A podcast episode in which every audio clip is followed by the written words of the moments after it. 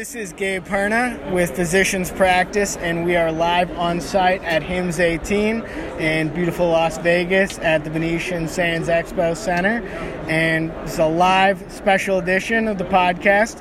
With me today is Brad Lund, Director of Association Management uh, with the Healthcare Administrative Technology Association, and Tim McMullen, the Executive Director of HATA, which is that association, and what we'll be calling it from now on uh, to make our lives easier. Gentlemen, thank you for joining us on the podcast. Thank you so much. It's a delight to be here. All right, and thanks, thank Tim. you, thank you for having us, Gabe. Appreciate it. So, why don't you give me a rundown of HATA and kind of what you guys do? Um, I know you're a relatively new association. Um, you know, talk about some of the activities that you guys are doing and, um, you know, trying to work with some of these vendors. Thank you, Gabe. Yeah, um, HATA began f- four years ago. Uh, it was a brainchild, actually, of Brad, where he was attending a lot of different conferences, and everybody were, was talking about how the vendor, the practice management system vendor, had to be at the table.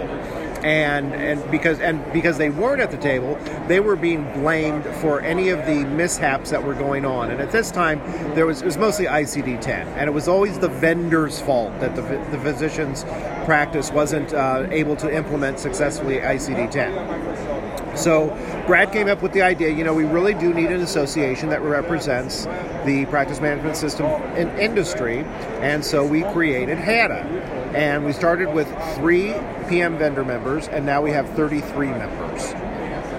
Wow, it's pretty impressive. Brad, anything to add to that? You know, I just like to say that we're grateful that we're able to be here with you because um, your listeners are the users of, of the PM system technology. And it would be wonderful if they were to look at HATA as a resource for them when they're deciding what technology do they want to really uh, uh, implement in their practice. So HATA can help with that. What brings you guys to HIMSS 18 and a conference, uh, you know, that is pretty big in, in size and there's a lot going on here? Well, it's a chance for us to reach out to our current membership, thank them for being members. Um, there's things that we want to uh, sort of update them on and what we're doing at HATA in case they haven't been on any of the calls. Um, so it's just sort of an update for them, but it's also a chance for us to reach out to other industry leaders and let them know what HATA is doing, and then also a chance for us to talk to potential members. Let's talk about some of the pain points in practice management and healthcare administrative technology. Uh, I'm sure you've heard some of them before.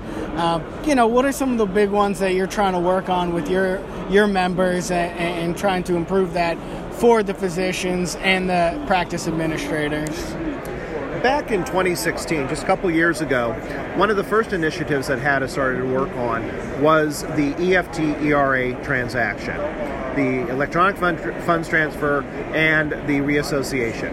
And we ha- held a summit with uh, a, a, whole list of, of, it was a multi-stakeholder, I guess you could say, conference, and really uh, went through some of the challenges that are happening around those two, two transactions.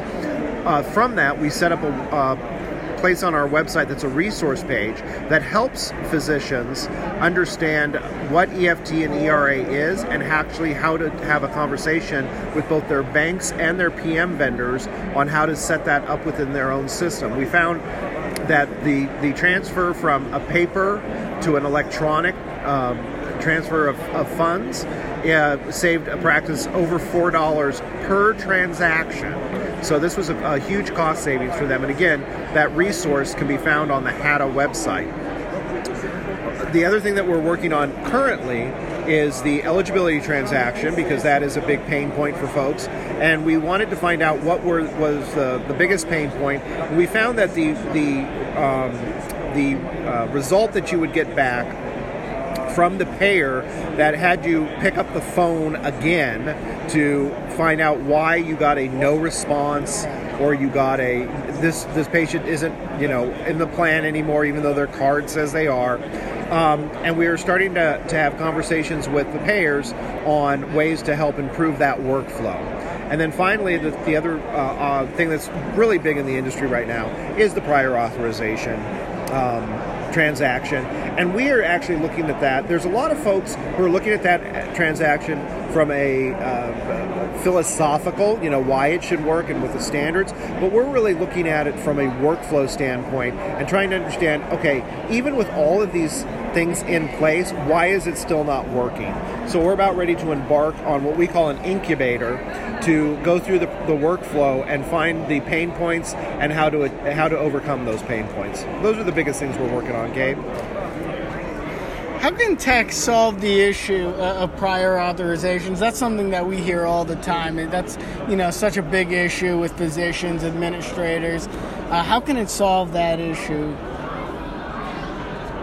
Well, I think you know one of the things that, that they complain about is is the integration between the between the PM system and the EHR. You know, you still need the, the PM system because that prior authorization transaction goes through the, the, the PM system, but it's pulling data from the from the EHR, and and that transa- and that electronic tra- um, techni- uh, te- the technology, even though many say it's there, it's still not quite there.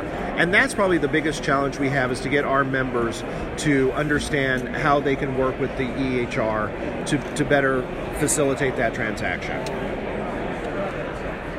What can people look out from you guys in the coming year? What are some of your initiatives that you're planning on uh, undergoing?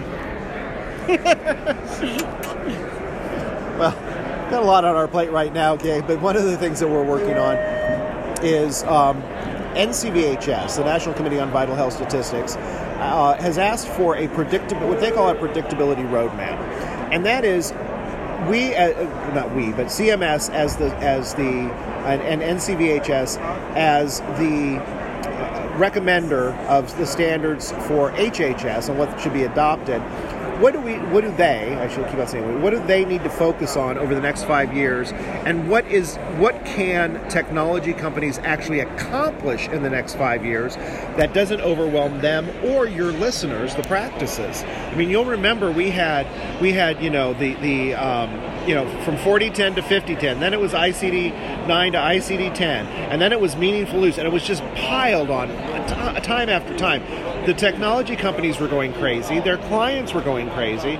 So at least NCVHS took a step back and said, okay, maybe we need to have sort of a plan of how to do this. And so they have asked uh, HATA as the leading thought leader in the uh, tran- uh, administrative transaction industry to, to help them understand what the barriers are and the direction that they need to go. So that's the biggest thing that we're working on right now, and we'll be working on the next year.